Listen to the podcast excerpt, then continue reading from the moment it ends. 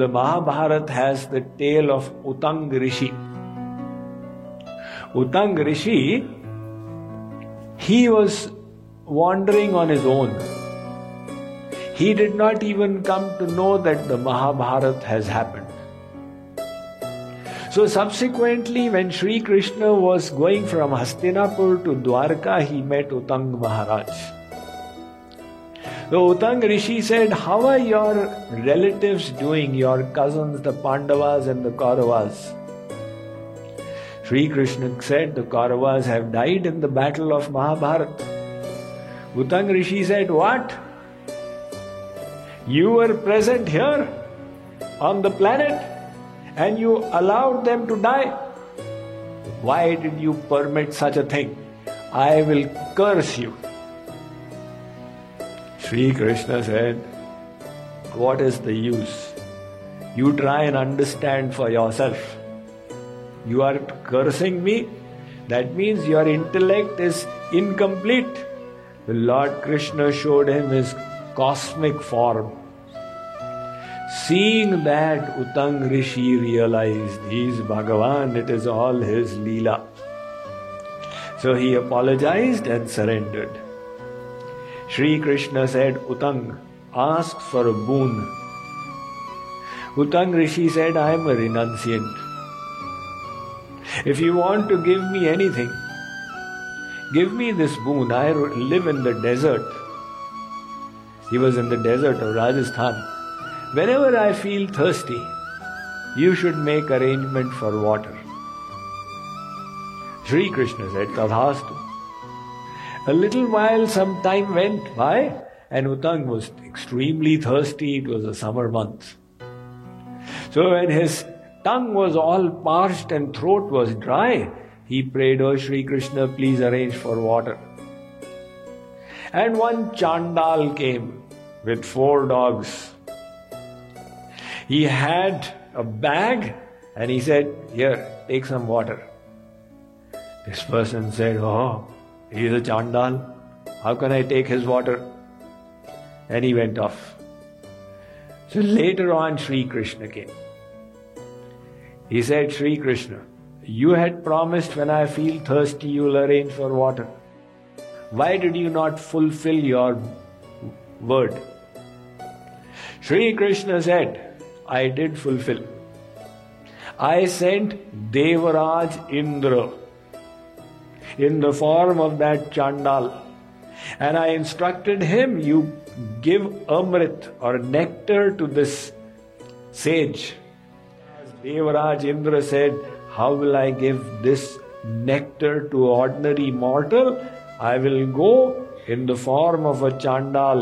Let us see whether he has got spiritual wisdom or not. And you failed in the test. Seeing the external body, etc., you refused. Utang Rishi realized his mistake, and the Mahabharata taught us the message that these external things, whether it is wealth or beauty or knowledge, etc., have importance in the material realm. In the spiritual realm, whether it is a servant or Indra on God's door, they are all equal. So now, even the mantras, whether you say Vishnaya Nama, Vishnave Nama, in bhakti it doesn't matter. One who doesn't know Sanskrit says Vishnaya Nama. One who knows Sanskrit says Vishnave Nama. The God says, I don't care. Whether you say Ram Ram or whether you say Mara Mara. I see the love in your heart. You can say Gadha Gadha, but if you say it with great love, you will attain me. There has been so many instances because you know the wrong understanding of the scriptures. In history, there was a time when people started differentiating on the basis of caste. In Pandharpur, there has been a bhakt called Chokamela. Chokamela had tremendous love in his heart. And outside Vitthal Bhagavan's temple, he used to dance and sing and chant. Everybody loved it. Oh, Chokha you sing so well. You are such a great devotee. But when he wanted to enter the temple, they would not allow him. You are from a lower caste, you cannot go in. So he used to try and convince them that what is this caste you are talking about? Does the sun differentiate where it falls? Doesn't it fall equally everywhere? Does the air differentiate whom it nourishes? Doesn't it nourish everybody? So, what is this Bhed Bhav that you are talking about? However, his pleas would fall on deaf ears. And then, as is the nature of people, they would apply salt to his wounds. God doesn't like you at all. Why? That is why you are not able to have His darshan. That means you don't have His grace upon you. And you will never have it upon you. Now, when the people of Pandharpur said this to him again and again, Chokha Mela became extremely disturbed.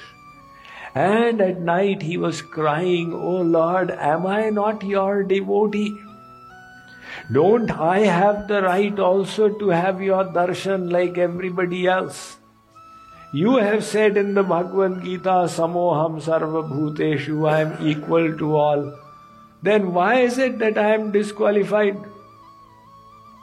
Chokha Mela was crying in this manner, and Pandharpur Bhagavan, he accepts anybody's devotion. भक्त्या तुष्यति केवलम न चुगुण भक्ति प्रियो Madhav.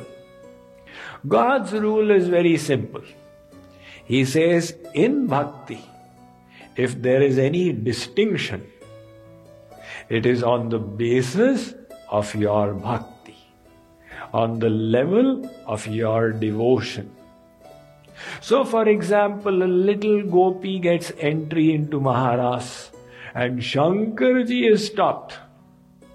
But I'm Mahadev, that's all right. You have to love like the gopis do. So the more your bhakti, the higher your seat. That is the Lord's criteria. Everything else He Himself is giving. The only thing the soul can give is bhakti.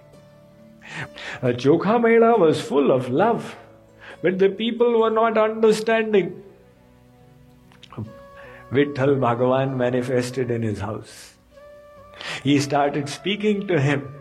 And Chokha said, Maharaj, you are so kind.